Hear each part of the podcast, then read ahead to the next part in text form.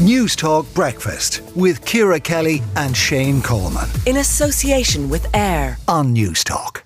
I often wonder if my generation marks the end of the DIY dad role, writes Colman Noctor, child and adolescent psychiatrist uh, in the Examiner, and he joins us this morning.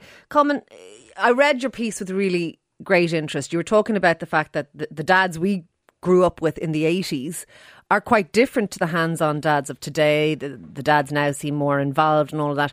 But there are some things that are being lost as well by the, the new version of, you know, dad 2.0. Eh, we're losing things as well as gaining things. Yeah, good morning, Ciara. It, it, it, it's about, like, I was asked to, to write a column about Father's Day and you know, it's well documented about more dads pushing buggies and all that sort of stuff. But um, I was kind of thinking maybe the old dads get a bit of bad press. Maybe there's something that's been lost in that. And I grew up at a time where I don't remember my dad ever taking me to a dental appointment or going. I don't think he ever went to a parent teacher meeting. Whereas I would do those things quite regularly now with my own children. But um, my memory of my dad, and, and I hope it's not one of those screen memories you're just talking about, but he um, always had a toolbox and he was fixing things always in the house every Saturday, Sunday when he wasn't working. So whether it was a leaking tank in the attic or the boiler, or I even saw him. We had the old TV, and he had the back of that taken off, and he was doing something with that. So I compare that to me now, and you know, if anything goes in the house here, I'm useless. Apps, you got to hire somebody in. I, the only thing I can do is call somebody. Um, I, I, have no skill. I'm one of those. If I if the lads bring me something that needs to be unscrewed, I have to remind myself righty tighty, lefty loose. You know, that's the type of level I'd be at. but um, um, I, I just think, and I wondered about like with the exception of my peers who work in carpentry or work in physical trades, I think most of us would be pretty much the same. You know, um, my friend said to me, my dad doesn't even trust me to hold the drill, and he's in his forties. Do you know what I mean? So from yes. the point of view of um, that skills, and it is something I really regret. I'd love to have listened more and taken that in. Um, and I don't know how those skills were transferred, but I because you're saying your dad uh, wasn't a tradesman. He he wasn't no. a, a carpenter or something himself, yet he he had these skills uh, innately from his own dad, maybe, or or, or yeah, we don't know. I, am not entirely sure how organically he knew how to use the stuff in the toolbox and and, and fix things. But um, like he he worked in Renault, he he wasn't a, yeah. a carpenter or anything like that, and and loads of my friends' fathers would have been the same, but they might have worked in offices and things like that. But they had this ability to do I it. I wonder, and, is it a needs must thing? Do you know? Do you know what I mean? That that back in the day, people didn't go to the doctor; they'd patch themselves up with with poultices and stuff. And I wonder, did we all try our hand at everything because maybe? And I'm not casting aspersions coming about your family, but maybe people couldn't afford expertise? Could that could that have been what what spawned all, all that kind of uh, initiative on, on the part of our dads?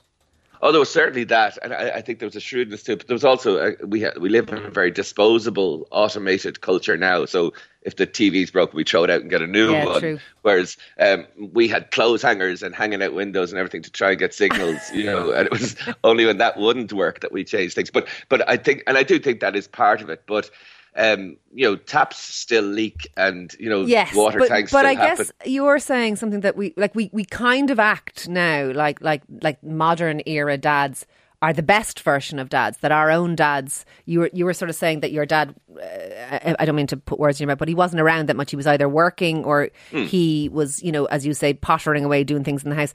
But you knew and my, and by the way my dad would have been the exact same. I was reading this with great interest. I was like yep never went to a dental appointment. Yep never came to the parent teacher things. Although I don't remember my mum going to them either. I don't know if my parents bothered either of them to go to them to be honest. But but you you sort of said you always knew he had your back and I would say the same about my own dad. So so they must have conveyed love to us in some other way, uh, uh you know, as well as DIY skills, maybe. Oh, 100%. And there was always a protection element there. And, you know, the, the dad's there to provide, protect, and discipline. There was certainly that element of it. But I, I just felt, you know, we, we, we do glamorize the modern dads for doing all that stuff. Um, but the, the old guys that my dad did nothing wrong. I, I, I feel I grew up feeling very loved throughout my life. Um, and even though that wasn't explicitly said, and Yeah. he didn't go to those appointments, but like the other thing is like sport. He he never would have had any comment on whether my coaches were good enough or whether the referees were, you know. But he was there, you know, from that point of view. So um, yeah, there was there's just elements of an unspoken. Um, I got your back here, even though that wasn't said, and um, I, I would say a lot of my generation, hopefully, Yeah, I would think have that I- feeling I- too. yeah, and and I I I think I'm of your generation, and I Mm-hmm. absolutely have that feeling. In fact, I remember. Um, the morning I got married, coming downstairs, we were staying in a hotel because we, we got married down the country, and obviously everyone else had gone on to the church. And I came down this beautiful staircase in my wedding dress, and my dad, who was bringing me, was at the bottom of the stairs, and he looked up, and I was quite full sure because I'd seen it so many times in movies and on TV and everything that I quite full sure he was going to say, "You look so beautiful. I really love you." And he said, "Jesus, you're always late. Come on, come on." like this. And but having said that, I I had such a close relationship with my dad, and and I absolutely hundred percent knew I was loved and loved him very dearly too. So so I think there I, I think there was some other way that we we knew these things that maybe it wasn't quite as demonstrative, but there was something in it. Yeah, and I, and I think we do kind of say we have to be saying things all the time.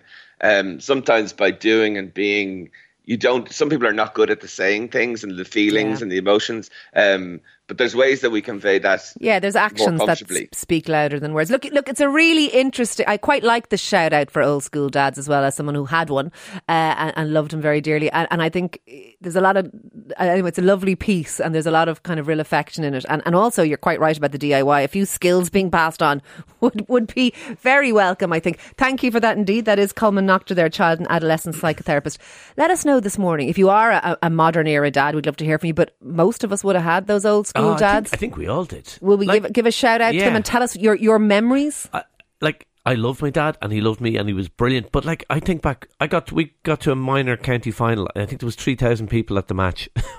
my dad didn't come to the match, and it was just it was normal then. Parents It didn't come to those kind of games. So normal, yeah, Shane. it was didn't so normal. involved, and maybe there was something healthier. But yet, that. thing that Colman said about like I was very close to my dad, but I'm sure he, he, yeah, he wouldn't have come to like like there was loads of things he didn't do, and I remember thinking he was going to say those meaningful words that that you see in every movie ever. But like, let us know. Let's give a shout out to old school dads and tell us your memories. It is Father's Day, by the way, on Sunday, which uh, yeah, we'll be talking about a little bit. There was some gift ideas. For in yeah we show. will be talking about gift gifters, but in praise of dads, WhatsApp us now 087 1400 106.